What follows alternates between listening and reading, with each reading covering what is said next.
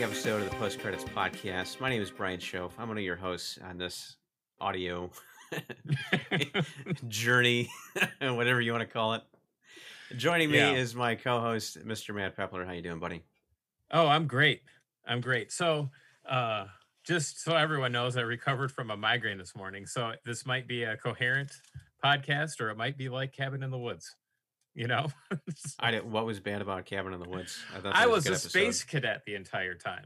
So, I think uh, I think I let you and uh, Andrew talk for the most part. That's how that one went. But now I don't have anyone else but you to rely on. No, you know? there's no one's going to save you today from the horror of the Cropsy maniac of the Uh, yeah, yeah. This movie's great. let's do something that we almost never do and let's actually Okay. just describe the movie before we talk about it so sure. what what is the burning in a tweet like give, give us this tv guide synopsis here Uh, it, a former uh summer camp caretaker, horribly burned from a prank gone wrong, Mhm. lurks around an upstate New York summer camp, bent on killing teenagers responsible for his disfigurement. pretty much yeah I, I Well done. fucking did it. Nailed it. yeah, it's uh, it's um, it- it's pr- a pretty simple plot, Mhm. uh, pretty easy to follow. So um, the the one thing is that people say it's um a ripoff of Friday the Thirteenth. I mean, I guess you could say that that it's like a slasher at a summer camp or near a summer camp uh-huh but I mean, it, it went up against the second one, right? Eh, Or the first and the second one. So Jason really wasn't the killer yet. You know? and you So- had tom savini doing the effects yeah, uh yeah you had the summer camp you had uh tom savini effects a, monstrous killer which that's a good point you know friday the 13th really hadn't established jason as the murderer yet so you can't really say his disfigurement you know it might have been influenced by young jason in the first movie but that's all we saw you know he wasn't going to go on to at the time they didn't know he was going to go on to be the face of the franchise and a lot of people also like to point out that the campfire story is almost verbatim of the campfire Yeah. story in Friday the 13th part 2. it is. Yeah. But they were produced the same year, so how could they really be influenced by each other? Right. Well, that I guess that's getting to the point is how were people calling it a ripoff when it was really competing for the same space and the same identity at the same time, you know? Grabbing out for all that low-hanging fruit. right. Because I feel like with the campfire scene, if you're gonna write a campfire scene about a guy telling a story that happens to be true, what's one of the first things to come to your mind? Someone's gonna jump out at the end of it. Oh, you know it'd be better if he jumped out dressed as the killer who's who we're talking about. That'd scare the shit out of people. Of course they're both gonna do that. So who did it better? Uh Friday the 13th part 2 or uh The Burning? You know, I they must have been damn proud of that because they reused that speech in the opening of Friday the 13th part 4 to sum up the whole franchise and they kind of do a supercut. Yeah. And that's a good campfire story. Mhm. But I think the execution is probably a little better here uh, because when the guy jumps out, it's not so clearly a stupid mask, uh, a guy Right. running around with a spear and a diaper. Uh, and then it, it's good enough where he basic they kind of remix it a little bit, but they tell the same campfire story right at the end of the movie to kind of send you out with a little bit of a chill. You know, it's like, Yeah. don't look, he'll see you. Don't move, Right. he'll find you. Turn Um, around, you're dead. yeah, I thought that was a nice touch uh, right at the end of the movie. Um, this is a, it's got a little sleaze to it, you know, from the 80s. That was like, okay, this dates it. But at the same time, like I thought like this was a really good movie of like building suspense in uh in horror movies, you know? Um it caught me off guard on a couple times or a couple occasions throughout the movie, which I thought was surprising since at this point we've seen all these stories, you Mhm. know, uh, countless times in countless other movies outside of Friday the 13th. Uh, You know, so what what could you possibly be surprised about? But you know, the the canoe going up to the raft, that was surprising. Not like jolted me scary, but I expected a body, uh, one of the victims to be in the canoe, not to not to have the killer show up with some fucking scissors. So are, know? are we doing this? We're jumping straight to the end of the movie like we always do. Oh. just we just can't resist. We don't have to go through the whole plot beat by beat, but yeah, Well, you want, you want to get into the raft attack. well, we can go into okay. the raft let- attack. well, but we'll but come if back want to the raft attack. Let's let's let's circle back to the sleaze a little bit okay. that you were talking about there with with the hooker Yeah. in the beginning. Yeah, which I don't understand uh why it's there because of what happens for the rest of the movie. You know, why does Mm-hmm. he just go up and kill a hooker? You know, in her in her her place, her domicile, or Right, whatever you want to call it. You know, To that point, how did the hooker agree to have sex with him and not see his face before they get all the way back to the because he's not wearing bandages. right? I mean, yeah, it's dark out, but you know, she just. it, but like to your point, why does he even kill her? It, it's just padding. Yeah, It's just we need a kill. We haven't got to the camp yet. Just something. right. Because it's uh when you're watching it, you're just kind of along for the ride, you Mhm. know. But then you get to the rest of the movie and you kind of forget about it. And then when the movie ends, you're like, but yeah, what about that hooker? you know, Yeah. what was that about? Why? Uh I thought it was really odd. Um and also like where does he keep finding all the scissors? You know, he's like um uh like is it one pair or is it like he found them all at Sam's Club and was like these are these are the scissors. Right. A, a You know, value pack of yeah. buy in bulk and. Uh, yeah, Yeah. the the hedge trimmers are cool, and they kind of stole that in Friday Part Five for one of their more interesting kills. Um, I, I just think they chose that because they hadn't had a weapon yet, and uh, I I didn't even really notice that that he because he was using the big hedge clippers, but then yeah, in- the scene where he kills the hooker, there's just a you know a pretty nice heavy duty pair of scissors there, and it's like yeah, that's coincidental. It's Right. you know yeah maybe they're just trying to establish that that was his weapon because it's something a, a groundskeeper would use or a janitor Yeah. would use so they, they got access to everything in the world but eh, yeah i'm sure it was just the question of like what haven't we seen in a movie yet Right. Oh, yeah. Scissors, hedge hedge clippers, whatever, hedge trimmers. Mhm. Yeah. That's we'll use that. Uh yeah, so after the hooker scene, then you know, we get we're clearly at a camp. So I mean, you you uh, you can't help not think that it's Friday the 13th, you know. Mhm. They had a name, what is it called? Camp uh oh i didn't Camp Blackfoot.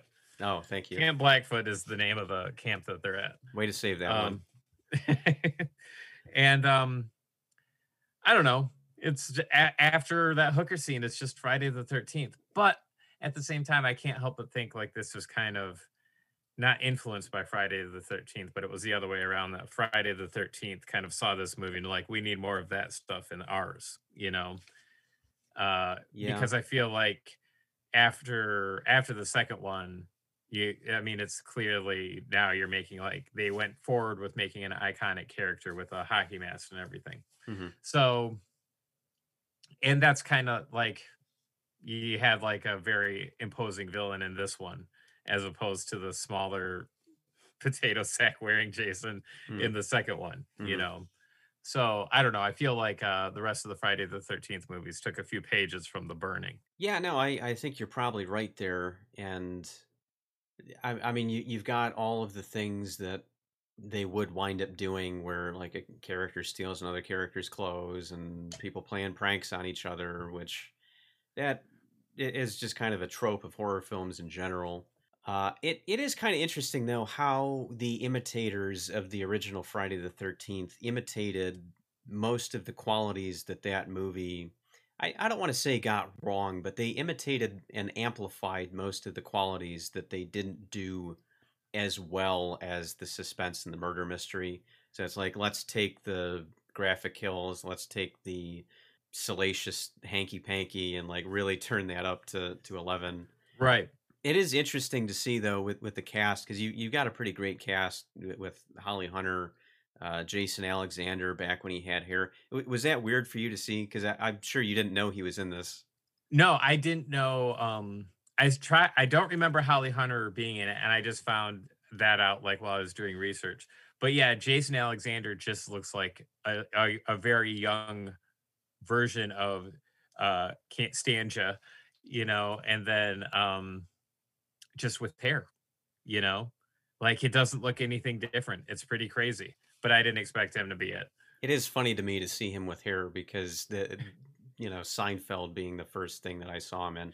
I, I guess you just assume that he came out of the womb with that receding hairline and, right. you know like he's just george costanza. He's great in this though. There's a lot of like ad libbing that he does and a lot of razzing that that well I've said it. I, yeah. I feel like it has to be ad lib that that's just him as a comedian playing off these things and riffing off of it because I just right. I, I don't feel like it was this tightly scripted. Yeah, one of my favorite uh, lines that he said was kind of a side comment that you barely hear and it's when the raft uh, came back down river and one of the counselors swims out to it and one of the younger girls asks jason alexander like what's happening? Or what's on the raft? or something like that. And he goes i'm not the one swimming out there why are you asking me i didn't even hear that one that's good yeah but yeah like it, it was surprising to see him i liked his character but i also didn't want to see his ass either you know like yeah yeah, because they they all of them moon the the camp bully. Right, right. After he gets shot in the ass with a pellet gun, you know, mm-hmm. he pushed a kid in water, and then he gets shot at. like, well, we we did get a little bit of full frontal nudity later on, so I, I you know they probably thought yeah. they were putting something in there for the ladies in the audience as well because w- women were a big part of the audience for these films. Surprisingly, almost right. as many women, teenage women, went and saw this as young men. Yeah, which you'd think it'd be the other way around and just be an audience full of full of dudes. yeah, for sure, you would think so, but uh, it really wasn't the case. Um, can we talk about the prank gone wrong? Sure. Uh, okay, so not that like in this movie the the antagonist like gets burned because a prank goes wrong it has to do with fire okay Mm-hmm. But that's not really my question. It's kind of like just sets up the story. But my question is, how the fuck did no one get arrested for setting a janitor on fire? you know, like I just that blows my mind that you have this burn victim in the hospital. Like, how did you get burned like this? The guy doesn't say anything yeah. at all. And it's like, I'm I'm going to kill now. Well, see you, know, later. He he lives in a shack, so he probably doesn't have health insurance, and the police are like, you know, yeah, you're not worth it. No, I don't know. That's a very good question. All of those kids, and it's not like they were hiding their identities because all of their faces are their heads are all smashed together right in that in window, window. Like, hey, hey, man, yeah. wake up, yeah, man. wake up, wake yeah. up. So, and they all when when it goes sideways, they all s- sit there. They don't scatter. I mean, they don't try to help them, and I, I think they do that for dramatic reasons to make them more culpable. Because as the movie goes on, you kind of find out one of the head counselors was this was one of these kids grown up, and we don't really know that until towards the end of the movie when he starts flashing back to that. Right, right he kind of starts flashing back to other people's memories too, which uh, editorially I always find a, a, little it's it's odd, a little right? annoying because like we as the audience know what they're showing because we saw it, but but he hasn't seen the character hasn't seen it. Yeah, and it, that's just a little thing that like good editors should know better. And, right. And this was edited by a, a pretty good editor, Jack Sholder, who also directed Nightmare on Elm Street Part Two. And uh, I think most of the reason why the killings are so effective is because it's very well edited. Yeah. That raft sequence, we'll come back to the raft sequence, yeah. but that is almost a masterclass of this is how you piece together a slasher attack. Yeah. Cuz each one of those shots on its own really isn't that great. But then when when you put them together, it's like, oh, this is one of the fiercest attacks I've ever seen in a slasher film. It really is. Um, it uh, I it was surprising, uh, and I went back through it and watched it like repeatedly. Where I was just like, not because I didn't see what happened the first time, but I thought like that build up and then those quick like scene like shots like was a pretty awesome juxtaposition, you know Right. and really kind of like took you off balance as a viewer you know so uh Yeah, and it's it's relentless for like a a good 40 some seconds, right right um whereas most of the other murders are pop up, li- little bit of struggling, now you're dead kind of a thing. okay A little bit of consequence to the stabbing. well with most kills in any horror slasher movie it's the kill maybe you see some blood splatter or maybe like once in a while you actually see the like the wound being inflicted right? And then you have some random shot of like blood going somewhere and then like the death gasp of whoever got killed or the slump over or something like that. So it's very like stereotypical where you have like the setup the action the result that's it Mhm. you know And so then you get accustomed to seeing that style of death in a movie and then to be like it kind of turned on its side a little is like whoa you know? Yeah, and then you have a little bit of uh, w- this was a Tom Savini invention on Friday the 13th was where uh, you're swinging a fake weapon at people but then you'd use the real thing to just get a cutaway of it going like taking a chunk out of a door frame or part of the raft here cuz he'll he'll hit the person with the scissors and then the next shot is like it's sticking into a, a piece of wood and then you got to right. rip it out. So it's like something that was phony into something that's real and then you know that kind of amplifies the violence because it gives the fake stuff a, a sense of weight that it didn't really have before. Right because it's like he uh stabs someone in the throat and then uh a slash across the chest uh fingers get cut off. Hmm like you know it, uh knife into the uh like dock or raft or something yeah. Uh so it's like all these it almost reminded me of um how sam raimi did like the quick shots of um ash putting on the chainsaw you okay. Know where it was like here here's him putting it on and then like him starting the engine you know to the chainsaw you know all those like really cool things those quick edits. So i wonder if like sam raimi was then influenced by it for like evil dead or something or his style of movie making. Well I, I don't know but the the chainsaw sequence was a montage and I, I guess that's kind of what we're getting at with this is how you put a slasher attack together is because each of these pieces by themselves has no weight. But when you put this piece next to that piece now these two things create a sense of meaning. And hmm you know it's not just a slasher attack but th- that's the theory behind montage editing. So that that's that in practice. I mean it's basically a montage. It's just that it's uh it's happening in real time but you're using the principle of montage editing to create your action sequence. Yeah so awesome. And you're right like the the images don't mean anything by themselves or less important but together it makes like pretty visceral experience really great. And then the special effects tom savini's special effects are just so goddamn gross. Hmm like the the uh slash across the forehead and then like you see it and it's just this like really big dent. It's like that's so disgusting. Uh-huh uh the the fingertips getting cut off were particularly gross because it's just like held up hands in front of someone's face and then you're like oh the fingers are suddenly gone but the hands are still there yeah. you know? So yeah and and if you pause on that that hand does not look that good. I mean it, it doesn't even look like that guy's hand. It's some this big puffy like meatloaf of uh of a, of a foam hand and you know but then clipping the fingers uh, seeing them fly and then you immediately cut to the blood hitting his face and then cut back to the fingers are off and they're shooting blood and the screaming too in there you know like Yeah. everyone's screaming Oh my god. Um, but yeah, and the, and what I liked is its misdirection leading up to it too, uh, because it's like, oh, they found the raft, right? And you think like, oh, that's such a good thing. They found a raft to like go get help or whatever, or the not not found the raft, but found the canoe to go get help. Mhm. Something you could actually steer because they're on this like rickety Boy Scout.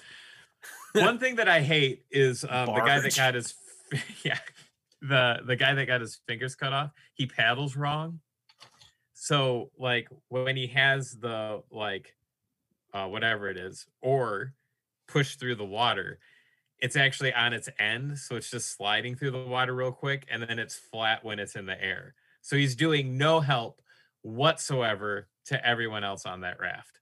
Like it looks like he's rowing, but he's literally sliding through sliding his oar through the water in like the least path or the path of least resistance. It's like those are the kind of canoers that I hate, by the way. Oh yeah. You get you get a couple swear words and like, you know, passive aggressive comments.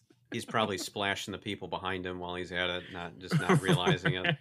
right. Like, Right. What? What? What am I doing wrong? What?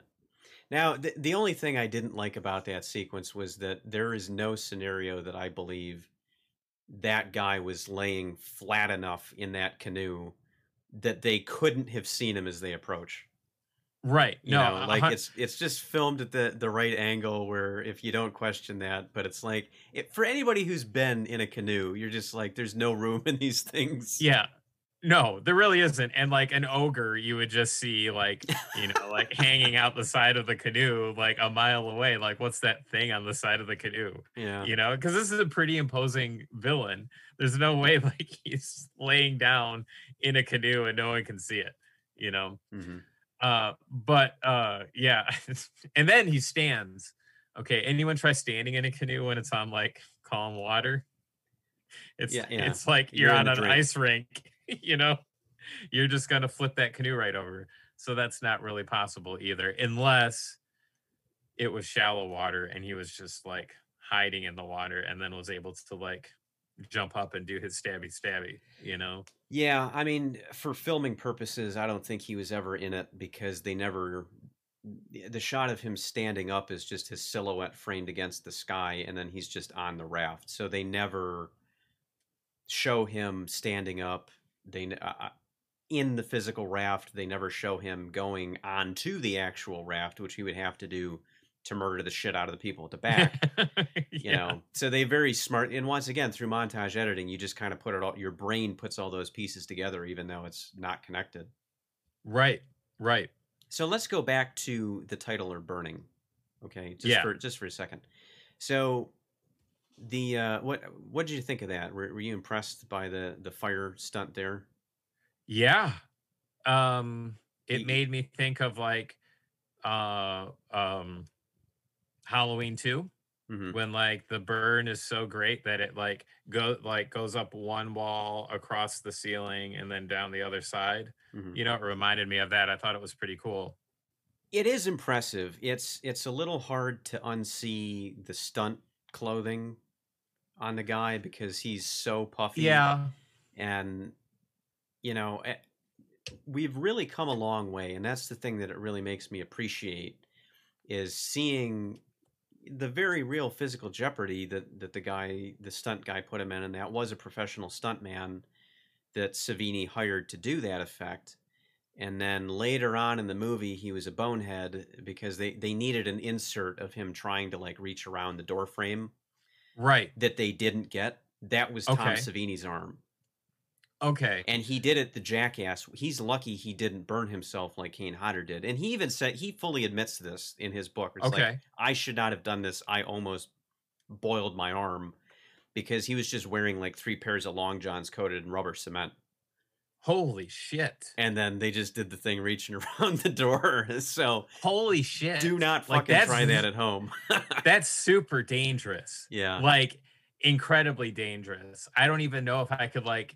accurately describe how dangerous writing or lighting rubber cement is like on fire. Like yeah that that's bad news, you know? well Like, and and as we know from uh listening to kane hodder talk about the thing because that's how he burned himself for people that don't know he was doing uh a news piece about like, hey, hometown stuntman, and then he bought rubber cement from the store. There was a specific kind that you're supposed to use. Well, nobody's supposed to do this. Like, let's let's just right. put that out there. So we're not encouraging this sort of thing. But there was a type that stuntmen would buy because it would burn off and then you'd be safe. It wasn't the kind that lit on fire and stayed on fire and became napalm.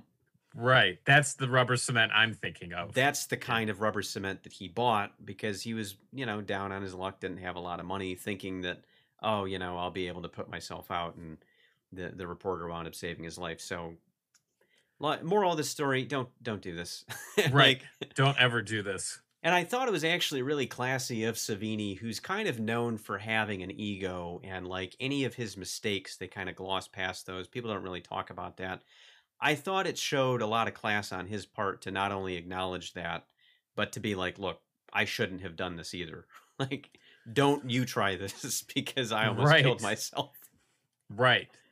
Uh yeah, I mean that is pretty classy to do cuz you don't think like uh people want to show that they've made like pretty awful mistakes, you know? Like Well, please yeah. don't follow in my footsteps exactly. Be creative, but don't do it this way. Yeah, especially when there's a, a level of mystique of this being this legendary special effects guy that, you know, Right.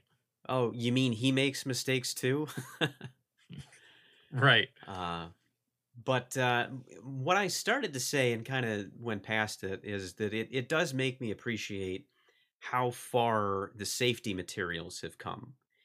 Because they're like when people light themselves on fire now, like they can have like thin flesh colored gloves. A lot of times they're putting like a rubber mask on.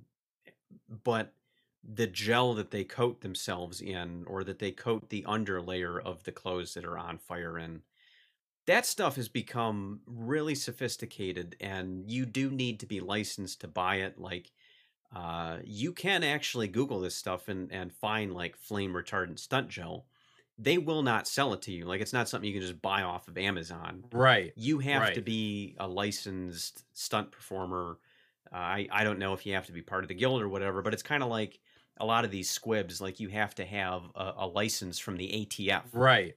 Because you're buying low caliber explosives. So Well, right. And I think like the whole idea of like not everyone should have access to stuff like this is probably pretty smart. you know? oh yeah, Like- right.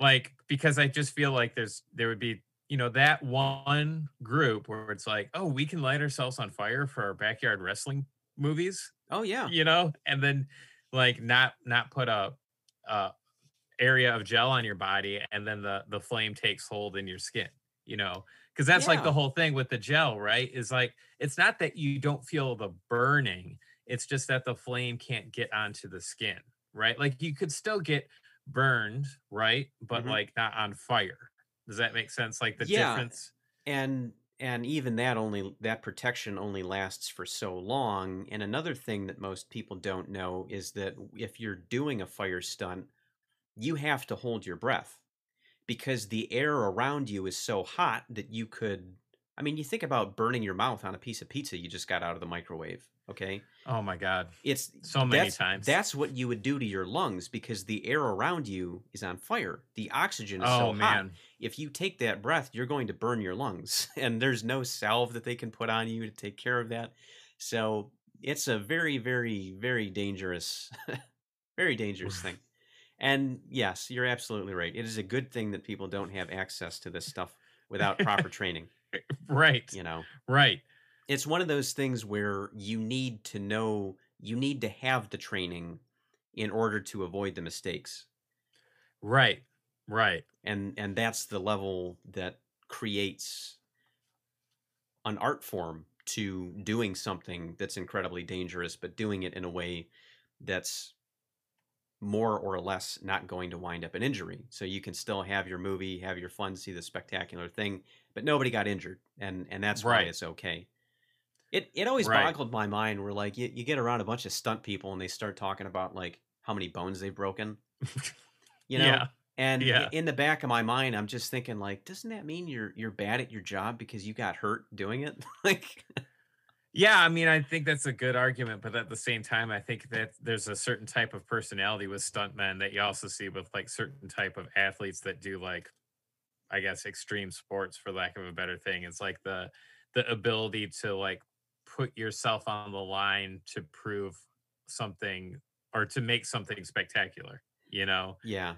Well, and and amongst themselves, it's a little bit of you know, uh, it's a bit of a badge of honor. Yeah, you know, Yeah. chest beating, world's toughest man kind of bullshit. Like Right. you're not tougher than me. I broke 37 bones. I broke Yeah. 39.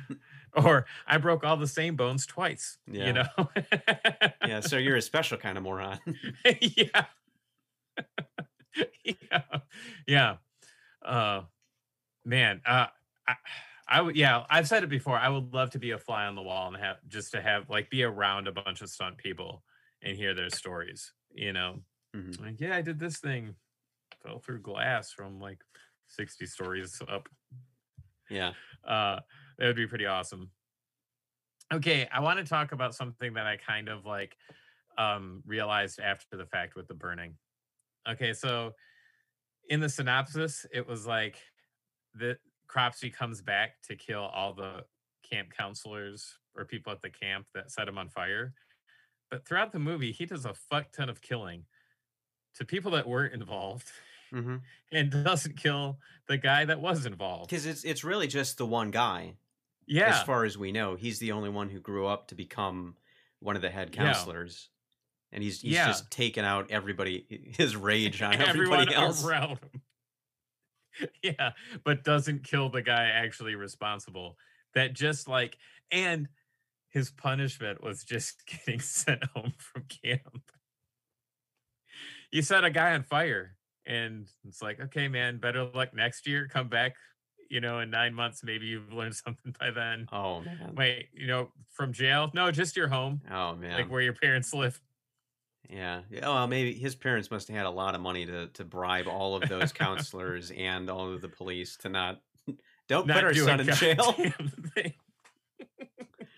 That's probably what happened. Mystery solved. It was the parents. They just Oh, bribed everyone. Wait, is is that what what Cropsy's really fighting against? It's not the, the the people, but like just the money. It's an anti-capitalism yeah, movie. big parent. He's fighting Big Parent. yeah. What? It, that was pretty sinister, though. I mean, he's not polite to anybody that he murders in this, but uh, the the guy that he's supposed to be killing that we bit i mean that's kind of a trope in slasher movies anyway is killing everybody except who deserves it we're, we're gonna save them for last um but he's gonna fucking burn him like that's Yeah. pretty sinister It is. It is. And then uh it was that that end sequence was kind of bizarre because it's like the cuts are made to look like the main character sees where Cropsy's at Mm-hmm. because of the flame. And then he just turns it off and he's like, "Oh, where'd he go?" yeah he? you know, right wait a minute, you just saw this flame coming out, and you're like, you're looking right at it, and then he turns it off, and it's like, God, yeah I'm in the shadows. I, I mean, oh, I know I was just over here because I, you know, the flame was over there, because it's off, I'm, I'm gone. yeah that was probably lost in translation because I, I think you're right it's it's probably intended that he's he doesn't see him because the flame went out but it's like it's dark in there but it's movie dark because it's still we yeah, see all of the lighting we can see perfectly fine what's happening but the characters can't see what's going on Mm-hmm. Yeah. they they might not have had the tools to properly convey that a la silence of the lambs or the buffalo bill sequence in the basement there Wow. That's such an intense scene. hmm No matter what, like I've uh it always makes me uh tense up whenever I see it. It's so good. Um that whole movie but yeah oh, yeah, that whole movie is very good. man i i had totally forgot the the guard that's in there that that hannibal takes the face off of he's uh he's the shitty army guy that that leaves rambo behind in rambo 2 Really? and then John Kreese from Cobra Kai is one of his uh is one of his subordinates. I was watching that the other night. It was like, oh shit, wow, I totally forgot these guys were in it. Anyway, What did you think of the Cropsy design itself? Oh, pretty creepy looking. Um, when you finally see his face. Uh, I thought the um when you first saw the burns in hmm the hospital, I was like, that kind of just looks like black clay with red paint underneath it, you Yeah. know? So I wasn't too um I was a little more trepidatious as to what it looked like, would look like in the at the end of the movie.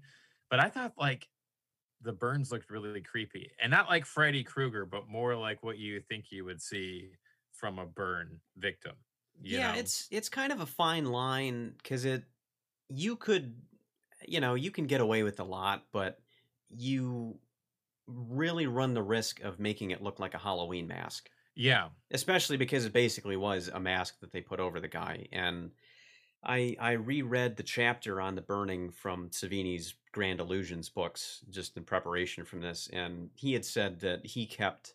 And, and I think the re, when they were in the hospital and they, they were hiding it, they weren't showing it. I, I think you're right. They just did some kind of goopy makeup thing and didn't really have the the look ready yet because he kept asking for more time in the schedule, more time, more time, more time. Because his his reasoning was you know, we spend all this time hiding it from the audience. Like, it better be good when we do see it. So you got to give me more time for this. So he tried to keep pushing it back towards the end of the schedule, but at the end of the day, it was done in just four days. Okay. The the the makeup on the face. The sculpture, Oh, okay. yeah, which is mind blowingly fat. I would need like a month to do that. Right. You know, like, yeah, that is uh very fast. Um, Yeah, what did I you think about it though? Like the I thought the the way the pink uh skin looked was pretty creepy, you know? Yeah, it is. It's um eh, you know, it's a burn makeup so you can get away with a lot, but like I said, you really have a fine line to walk cuz very quickly can that just turn into like a Halloween mask and it it really didn't. Um man, I the shot where they slam the axe into the face of the thing and just like blood flies out of its mouth Yeah. I, I don't know if you if that was planned or because the the diagram that they had of it basically there was a an indentation and then they just built the face out of wax and then painted over it so that when he smashed the axe and like it was going into this pre-cut thing with all the blood behind it so i don't know it just worked it just worked The beautifully the the uh sounds too are particularly wet when when that axe goes in. hmm It's pretty gross. Uh, I think that adds to its effect too, because you're like, oh god, it's like this fountain, this blood geyser, like coming out of the mouth. a geyser an absolute blood geyser uh, I thought it was pretty awesome. yeah Um, Yeah, his his point of view was pretty unique as well because there's a lot of movies that that just do the killer's point of view. I I thought it was interesting how they kind of had like an out of focused vignette around the yeah, edges of, of the screen, so it not only drew your attention to the middle of the screen, but it it also kind of simulated his handicap, I thought. Yeah, like one of his eyes was melted over. yeah.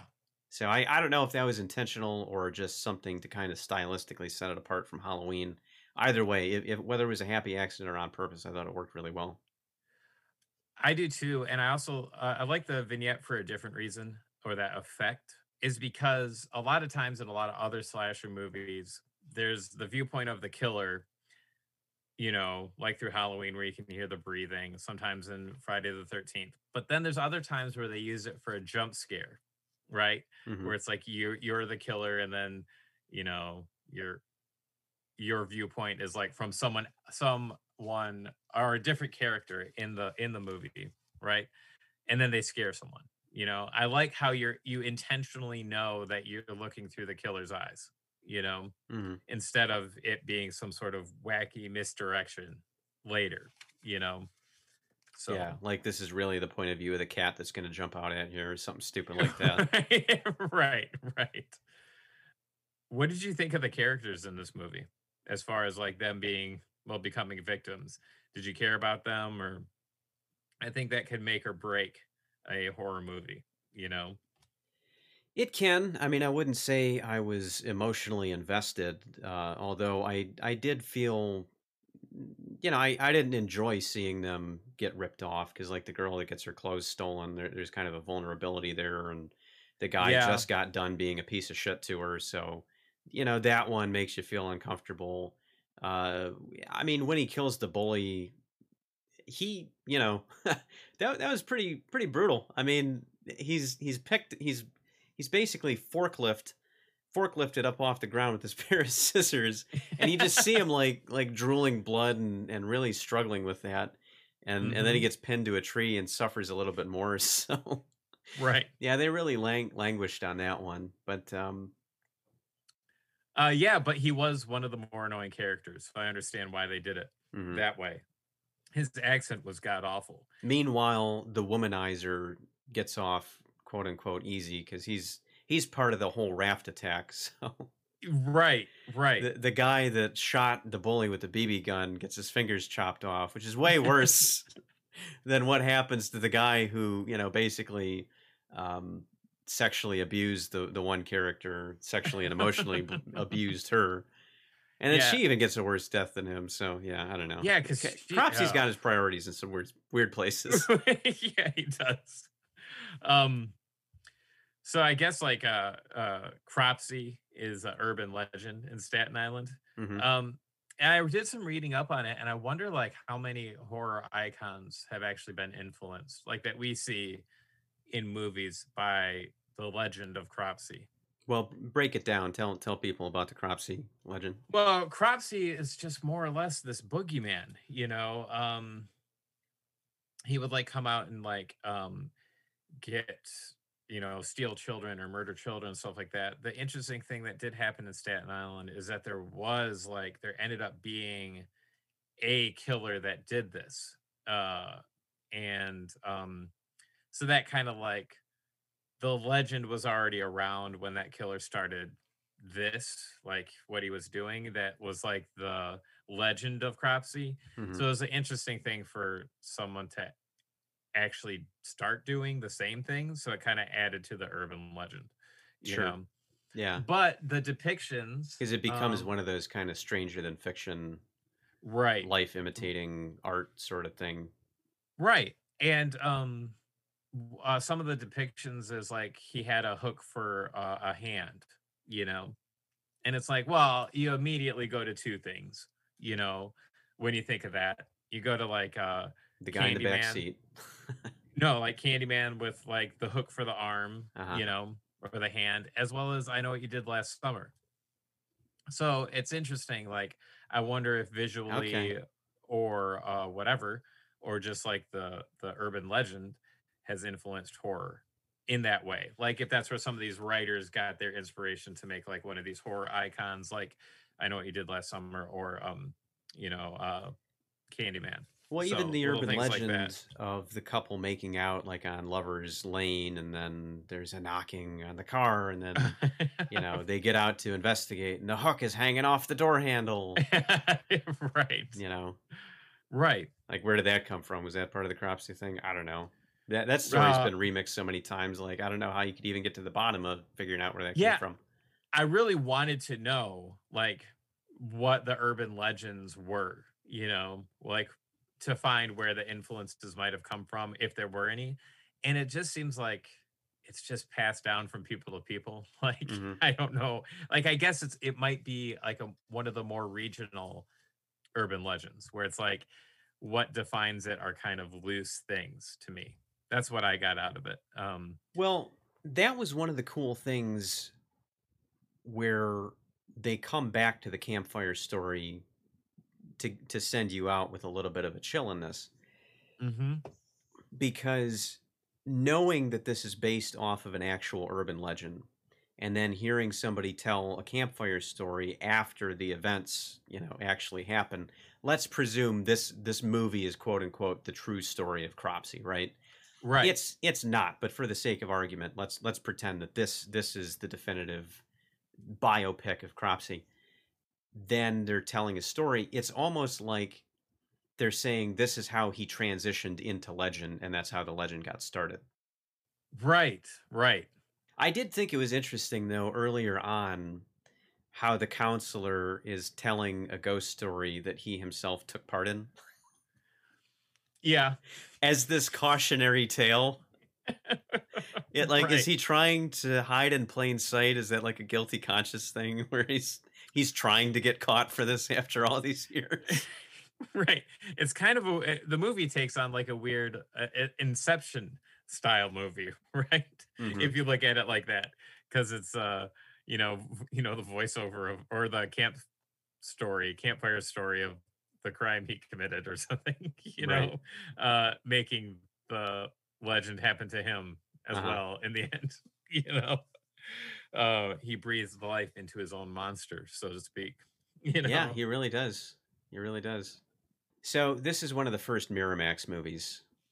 D- d- Do you know where I'm going yeah. with this? Yeah, I mean, it's kind of the elephant in the room. I, I don't I don't want to give glory to the event that happened, but I I just it's one thing that makes this movie a little difficult. For, like as much as I recommend this movie to people because it is it, it's a it's not just a Friday the Thirteenth ripoff, even though it it certainly has all of all of the elements in that stew that you would want. It's a pretty well crafted slasher movie in its own right, but it it's it always bothers me a little bit. Um, you know, maybe this is just part of growing up and, and seeing through the or, or seeing behind the curtain. But you know, these Harvey Weinstein allegations, this was one of the first known incidents of that, and it's like, man, you know. So it wasn't just when he was older that he was a scumbag. Right, Like he was, was- always a scumbag. Yeah, he really was. That um, that makes it a little disheartening to to watch this movie and see that on on the screen there. But uh, yeah, it's I I struggle with this a lot. Is the effects of uh, a a creative person, right? Uh, actor, uh, um, director, whatever. Um, when you find out that they have done something absolutely horrible, right? And then that's effect on your experience while watching something that they've worked on is something that I struggle with a lot, you know, and I don't want to spoil if people feel that way the same way that I do, like it could spoil movies for you, you know. right, One of the movies that I absolutely love, but I have a hard time watching now is Ferris Bueller's Day Off. Um, because the principal, I mean, oh if you yeah, don't want like i mean he's a, a like kind of a pedophile child porn guy you know and it's like god damn it you know i don't want to see that type of person Mhm. in front of me you know Well, Uh, yeah, and I- it it's also tough on a similar level with a movie like Jeepers Creepers because of what the director of that movie yep. did. And I think it's especially insidious in that instance because, you know, the movie's about a monster kidnapping children. mm-hmm So how do you look Yeah. past that even thematically is entertainment knowing Where what that guy Yeah. did that to me is especially dirty and forever taints that franchise in a way that Harvey Weinstein's systematic uh, abuse of his power kind of Yeah. it, it at least with this movie you can't see the direct parallel where it's like oh it was some creepy power fantasy for him he was a person with a terrible problem and that problem existed on the on the business fringes of the Yep. piece of film itself which doesn't excuse it doesn't explain it away it at least makes it where i i can at least watch this and still lose myself in it as a piece of art and a piece of entertainment because the the crime wasn't directly influencing what wound up on screen if that okay. makes Yeah, I mean, it- sense. it makes sense in a way but it's like for me it's like from an entertainment level is how i judge it because knowing what they've done and whatever it is whoever it is that they're a horrible person regardless if they've influenced the film or not their mere presence then dictate like takes entertainment value away from me does that Mhm. make sense So it's like Yeah. it's harder for me to separate it. It's and I mean I really do struggle with it because it's like I found that stuff out about that principal in Ferris Bueller's Day Off, and it's like I haven't watched that since I I knew about that information, you know, Mhm. and that was like a movie I'd almost watch yearly, you know. Yeah. Um, so it's it's unfortunate, and it's also similar to like Kevin Spacey. You know, uh, it's kind of like what were these power? I think it's such a larger scale with uh, Harvey Weinstein than it is with um, Kevin Spacey. But then you had Kevin Spacey really going off the deep end with his videos that he released to his social media channels like after these allegations came out which then it's like oh god you're you're a you're a psycho Mhm. like so then it's like well fuck i i then i struggle it, with it with other kevin spacey movies you Here's know? one of the things that that really brings me down is that all of the people involved in making the film had no awareness of that incident of Harvey Weinstein doing his bullshitty yeah thing, right? right right And by association, his scumbaggery has tainted all of the hard work that all of these other people have done. That's not fair to them.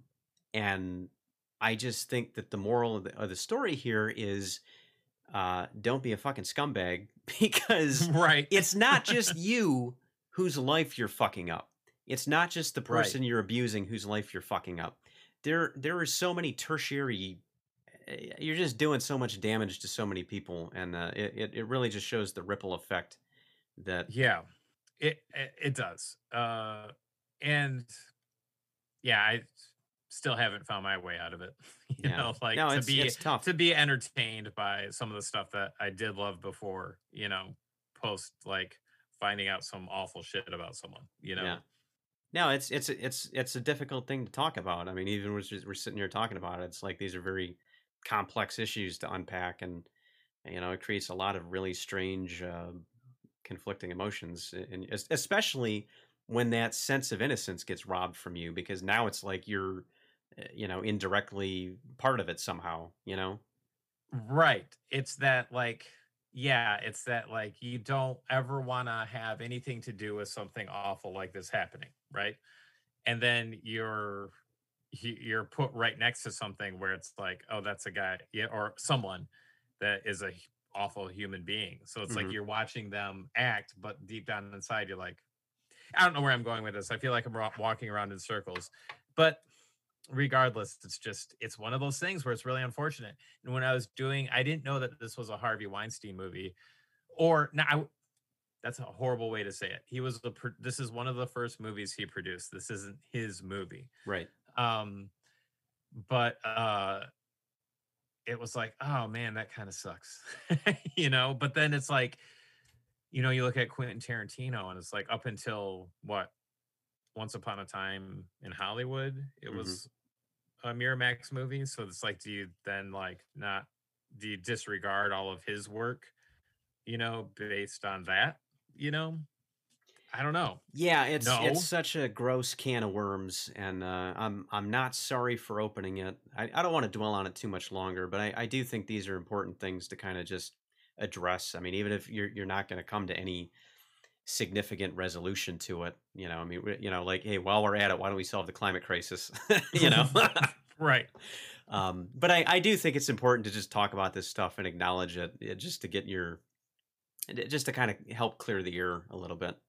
Yeah, yeah. Um, I agree. I mean, it, it's something that I'm going to continue to wrestle with. Um, be and you know, like what with like what you just said about it's not anyone's movie, and you shouldn't like that let a, let you that shouldn't affect like how you experience something because there were so many other people that weren't doing these awful things involved with making what the entertainment that you're looking at. You know, Mhm. But it's it's still one of those things that's like really hard to untangle especially when it's like some of these crimes that were committed were just heinous you Yeah. know um and the lowest of the low that you could possibly get it's like uh you know i feel like i could like easily forgive someone for drunk driving and slamming their car into a pole, right? But then it's like, oh no, you psychologically affected someone's standard of living for the rest of their life. Like, how can I be okay with that? You know? Yeah, because now you're hurting people. Now, now you're Right. im- imposing your whatever on someone else, and and that's the. I, I think that's an point, um, an important distinction to make is that, uh, uh, you know, that that's when it becomes not cool because you're you're taking something away that other people don't have a, a say in the matter of. Yeah. Yep. Um, Just terrible. So now that we've brought everyone down, yes. final thoughts on the movie. Well, hold on. Do you want to talk about the UK controversy surrounding this movie? I am not aware of the UK controversy surrounding this movie. Enlighten me. So, uh, this one got released. Uh, what I mean, like everywhere, there's multiple regions. Like any format, there's multiple regions where uh, a movie will get placed with or distributed with different rating systems and what that means. Okay. Mhm. So, like here in the United States, we have the MPAA. You know, they kind of like be like, okay, you got to trim that down a little, or you know, there's you know too much. There's too much wrong in this whole movie. You got to like edit the entire thing, whatever. You know, but in Britain they have something else, um, and that's the British Board uh, of Film Classification, right? So they classified this movie with some certain restrictions, and they and the movie needed to be edited down slightly in certain areas, uh, you know, because it it was too awful for them. Um, so if you got classified it's, like it's too, too it's too awful, old boy. You Uh, have you have yeah. to trim it down. Well, a movie that was just too awful, you know, uh here the MPAA just would be like, this we can't even rate this movie. This movie's unrated. you Yeah. know, uh they're um if it's one of those, they call it a video nasty, which is just a colloquial term uh for just like the the lowest of the low, almost like a snuff film, Right. right? Yeah. So the they made the edits, they got the okay to be released, and then they sent the movie to print, but printed the US version and released it that way. Oh, Shit. So so the the movie that was released was the one that the board did not certify and was then banned in the the UK for it. wow. so this movie was banned for a super long time, uh, dubbed a video nasty. Um, and I think it was only until recently that it was re-released wow. because they've loosened up, you know, since then. Hey, that's So- one way to get your movie out there, like your original Right. vision. Oh, we printed the wrong one, Scout's Honor. LOL. Right. Sorry. sorry, not sorry. yeah. So all the people in like in the 80s who had their VH copies of uh um uh the burning got the raw unedited American version right in the into their eyeballs. So Amazing. yeah. Is that I wonder if that's the only time that that's happened. Oh, that like a misprint like that on that grand of a scale. Yeah, that there was some so. regional mix up. Right. I I don't I I you know, obviously like I learn a lot of stuff about um movies just based on doing this podcast. So like I'm not a historian yet by any means. So I haven't come across any other movies where that has happened. Um and I don't know if it's been repeated. Mhm. So but that's that's pretty awesome though. Yeah. A way to just have your movie that, you know, uh didn't really do well in the box office just live in infamy. It's like you were the first. You were the first time that this has happened. Yeah, that's well, that's pretty much a good example of any press is good press. Right. Right. Yeah, my final thoughts about this movie. Um, it's a it's a gem. There's certain things that uh, are are rough around the edges, but I would watch rewatch this over several Friday the Thirteenth movies. Not, I wouldn't watch it over Part Four or Six, but I would probably put it third among those. Like I really liked it. That's how much I like this movie. Oh, good. Well, Yeah, what about you though? It's one I like to recommend to people because it's uh, it's kind of like people that really like horror have an awareness of it. Uh, people who are kind of just getting into it, it it's it's a good movie to recommend because it, it is it does hold up pretty well. It's it's very well made. and I wouldn't say that there's anything really original about it, but it's it's just very well made, and Yeah. you know that kind of elevates it above you know certain other movies like um especially amongst other Friday the 13th knockoffs uh like Right. like like the Prowler you know I I kind of Yeah. feel like you know it's I it's a hard movie to recommend because I don't dislike the Prowler but it really feels like it it doesn't quite hit this level of pulling everything together in a way that it, it kind of takes on a life of its own, even though it's a ripoff. You can see that it's a ripoff, very by the numbers. I mean, you know, again, you got the summer camp, you got the Tom Savini effects. I mean, it's like they open up the Friday the Thirteenth phone book and just like, wh- wh- who do we, what do we do, how do we go down this? right. Um, but uh, it it is a, a good enough movie that, that I think it stands on its own merits, and I, I think it's just very well made, and I think that's why it's kind of stood the test of time. I agree with that. And I think it's like for anyone who's like collecting horror movies, I think it's a perfect one to add to that collection. You know, this was a movie that I bought uh, without even knowing much about it, other than people are like that I trust say it's like, yeah, it's good. you know, uh, you know, there's a few people where it's like if they say a movie's good, like yourself, chances are it's going to be pretty good. Or chances are, if you say a movie's good, I'm gonna like it more than you do. Does that make Mhm. sense? you know, because I think you're more critical uh, in like subtle nuances of movies than I am. You know, Well, that that's just the curse of making movies, you know. I mean, just like police officers can't watch cop shows and things like that, you know. right? It's just right. those those gears are always turning, and I, I, it's it's a blessing and a curse. Yep. And uh I watched the um Arrow version. Uh and it looks great on Blu-ray. I don't know what like yeah, I don't know what the um Shout Factory one is like, but I'm assuming that it's like the same transfer, Y- you Yeah, know. that, that's the one I have, is Shout Factory. So it it's uh very good looking movie. So that's the- another nice thing. Um, some of these older movies that I've been buying lately, it's like, yeah, it's in high def, but man, those uh those cracks in that film, you can see it so much more clearly now. All the you know? damage, and Yeah. you can see what was Um, out of focus that you couldn't see on DVD. yeah, yeah. That's happened a couple times in George Romero movies. Um I bought I have Carrie uh from Arrow, I think. Um and I had it before on DVD, and I'm, wa- I'm wondering if this one is any different. But yeah, it's high definition definition film cracks. hmm Like through a couple scenes, it's like, oh wow, it's like an unintentional grindhouse effect. Yeah. you know, Yeah, I thought they did a great job. Uh, you know, it's completely away from horror films, but I've been watching a lot of the older James Bond films lately, just because I love that series, and it's just nice to have another trip through it.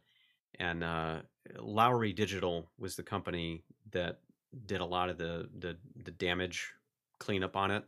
oh nice. So uh, Criterion does the same thing, and maybe um maybe we should. I'll, I'll you know what? I'll send you the link, and if people follow our Facebook page, look look in the feed, and you'll see this pretty cool video on Criterion redoing the damage and you know they're talking about like what do you preserve because there's certain there's a certain amount of noise and grain that's part of the character of the film Right.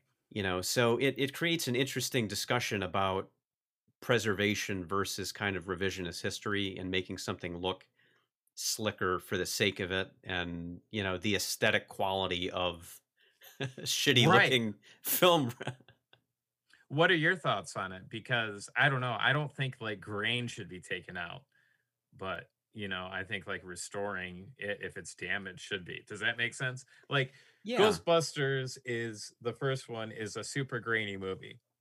Even if it's in 4K, you're just going to have that. You're going to be like supersized grain, you know, like it's just going Mhm. to be more clear grain because the original information just isn't there to take it from. You know, how they developed the film, the lighting conditions, what kind of stock they had, all plays into how a film looks in its grain. So I don't think we should just be like full sail removing all grain, you know? No yeah. And it's it's similar with aliens. You you look at alien on 4k and it's like am i looking into a goddamn window? Are these are these guys here in my living room like with a chest burster coming out of someone? You know it really looks phenomenal. Well, I mean, that's because James Cameron is really anal about his look. Well, no, I was gonna say that's And- what Ridley Scott did, but then they did it in Aliens- 70 millimeter. yeah. Aliens in the beginning though has some problems with green.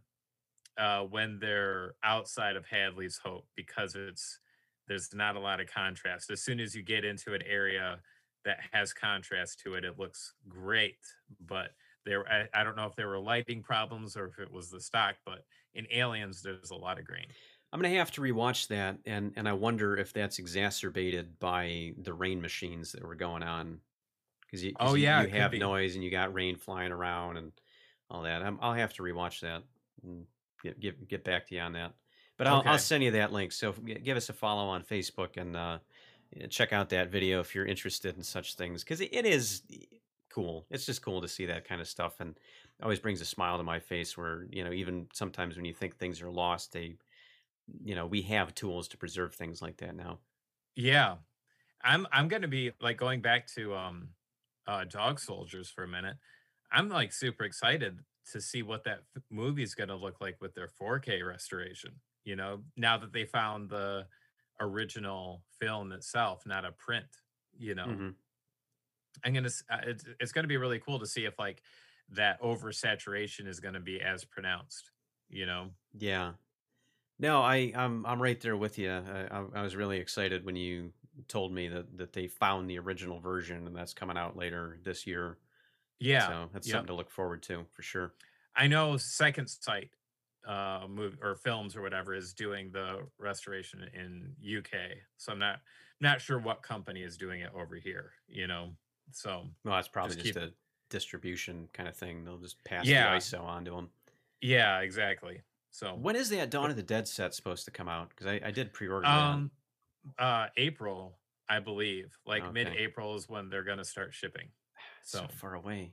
it is so far. Want it Man, now. goddamn. Um, yeah, so do I. Uh, for those of you wondering, like we're talking about, uh, uh, Second Sight did a, a like an ultimate um, Dawn of the Dead. It was like seven discs or something that came out last year. Um, and then they have like the smaller, a small, a smaller version coming out uh, later or soon, I guess. So yeah, we'll finally get that on Yeah. Blu-ray. and Yeah, I mean, it, it just doesn't Oh have the God. Goblin soundtrack. I think there was an art book that came with that. It's a really nice set. Uh, my buddy Blake, who was just on last week's show, he's got it, and I was drooling all over his copy of that. Um, but it was a little bit too rich for my blood, and I just had too much money going out the door at the time. So I, I was really excited that they they came out with a version that was, uh, you know, the Cannes cut and the Argento cut, which I I have on DVD, but I only have the Anchor Bay Blu-ray that has the theatrical cut. So it's it's cool to see those, and and that they're they're kind of throwing us a bone here that they did the super deluxe version, and that they're re-releasing one that uh, that us peasants can own on a, a little bit more of a budget yeah. for forty dollars one that I- versus a hundred and something. Yeah, it was an expensive box set, and I was like, "Oh man, that FOMO's kicking in. Yeah, like, do I get it or do I not?" yeah. Uh, so yeah, I was uh, when I read that it was coming out, I was like, "Yep, take my money. Here you go. I'm pre-ordering this right now." Yeah, whenever that comes out, I'm gonna be super excited. So Watch that and and see the unfocused bits in a little bit more high definition. Had you ever seen any of the other versions of that? Uh yeah, I had the Anchor Bay one that you had. The the Um, ultimate edition. Yeah, so I, I loved it. Um, I'm using I air loved- quotes. People can't hear that, but right uh but it, it was fun i love seeing all the different um cuts of the movie uh that made me really appreciate like special editions more that one in particular where it was like all the commentary tracks and here's like four versions of the movie Mhm. you know they're all kind of different um here's making ofs like three making of shit you know it was so cool that it had like all this extra stuff you know it was just great yeah. so, anyways, that's all I got to say, man. Is there anything else you wanted to add, or No, I'm good. Let's let's wrap this up here. I, I think uh, this was a good one. I I, I do too. Uh, so as always, give us uh, a like and a follow on our social media pages. Uh, you can find us uh, both on Instagram and on Facebook uh, at Post Credits Podcast. and then go to Apple uh, Podcasts and leave us a review. Uh, it helps us get you know a little bit more awareness out there. Gives us boosts our rankings, if you will, Yeah. into um Five star reviews only, please. Yeah bad- yeah. bad- if if you give us bad reviews, you can keep less those. than five stars, so help me God.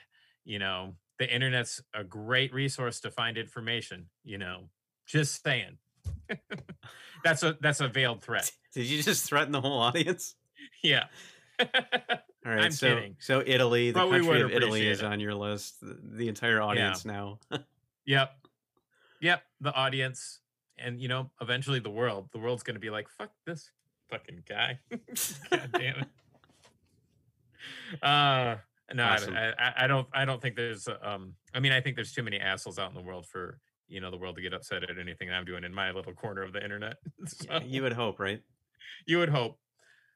So maybe you don't uh, you know, knock on wood, I guess. well, until it's next fine. time. We're all friends here, folks. yeah. Uh, yeah, thanks for listening. Uh, until next time, we'll see you next week. Yeah, take care, everyone.